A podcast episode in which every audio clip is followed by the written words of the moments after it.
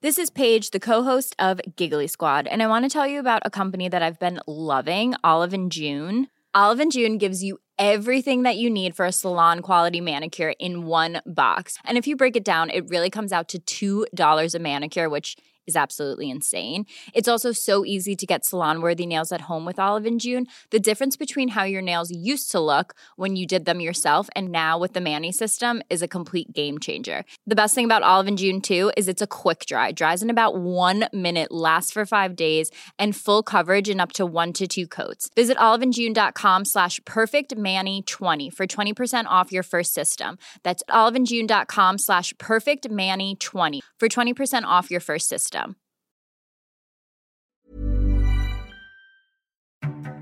What you're about to hear is a teaser for our new bonus episodes we are doing every week for the new abnormal listeners who sign up for Beast Inside.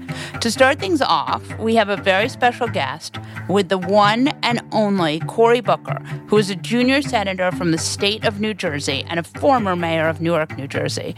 To hear this, along with the rest of our upcoming bonus episodes, head to newabnormal.thedailybeast.com. I always start with this question. It's really bad. What broke Devin Nunes's brain?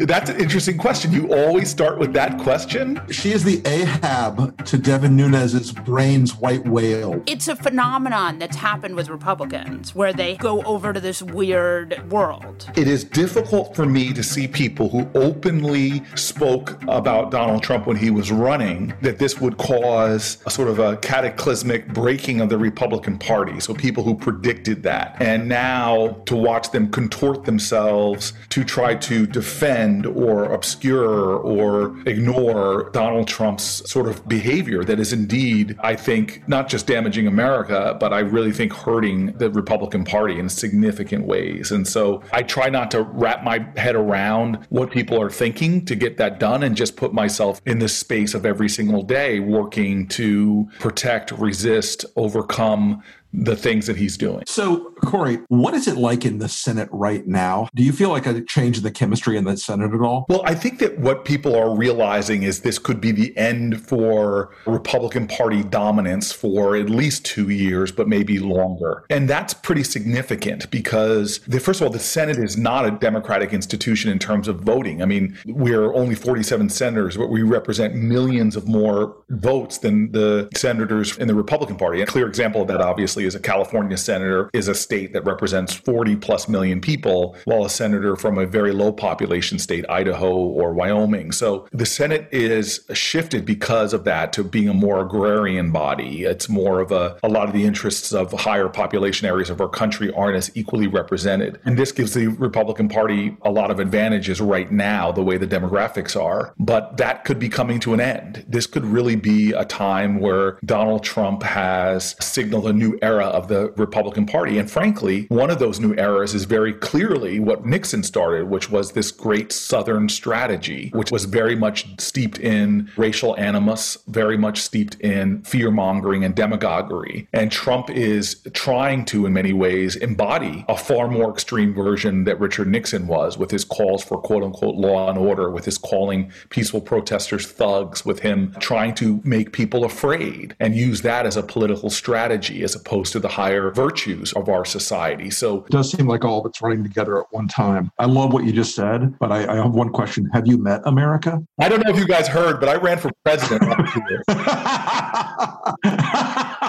so I traveled this nation in a way I've never traveled it before and had incidences from really tense moments on airplanes where people came at me with vitriol just by seeing me. I triggered them to the larger groups of my own party. One of my favorite moments on the campaign was one of my first big town halls in Iowa. And I'm running towards a stage. And this is the energy of our party, which is, has faced a lot of trauma and has faced a lot of uh, hurt. And often our reactions to that is to meet that hurt by trying to hurt. And so I'm running to a stage and a big guy sees me and I'm a big guy myself. And we have this moment at the side of the stage before I jump on where he goes, dude, I want you to punch Donald Trump in the face. And I look at him and I go, dude, that's a felony. That's not how we win. That's not how America wins by, you know, we didn't beat demagogues in our history. If you think of everybody from McCarthy to Bull Connor, I mean, we didn't beat Bull Connor by bringing bigger dogs and bigger fire hoses. We beat them by taking that negative energy and that darkness and outdoing it with light and with positive energy. And so running around this country, I got a really good connection with the heart of our country. And when you challenge that spirit, I told the guy, like,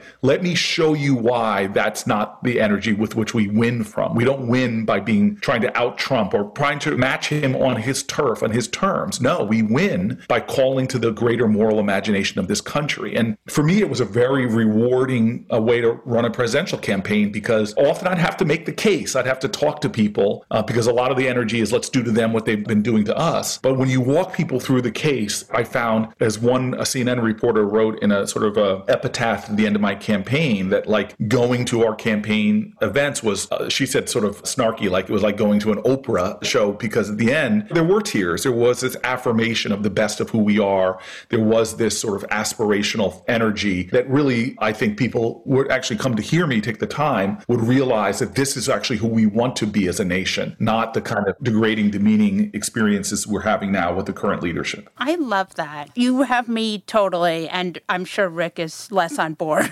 but not from a partisan way, just because I'm so cynical and he's very cynical. My soul is so dead from 30 years of Republican politics. It's very charred. On that note, we'll wrap up this episode of The New Abnormal from the Daily Beast. In future episodes, we'll be talking with smart folks from the Daily Beast and beyond from media, culture, politics, and science who will help us understand what's happening to our country and the world. We hope you'll subscribe to us on your favorite podcast app and share the show on social media. We're just getting started and don't want you to miss an episode. If you'd like to follow us on Twitter, I'm Molly Jong-Fast and he's the Rick Wilson. Thanks so much for listening, and we'll see you again on the next episode.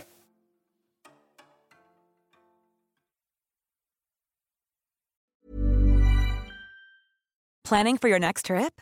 Elevate your travel style with Quince. Quince has all the jet setting essentials you'll want for your next getaway, like European linen, premium luggage options, buttery soft Italian leather bags, and so much more. And is all priced at 50 to 80% less than similar brands.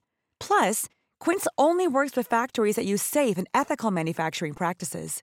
Pack your bags with high-quality essentials you'll be wearing for vacations to come with Quince. Go to quince.com/pack for free shipping and 365-day returns.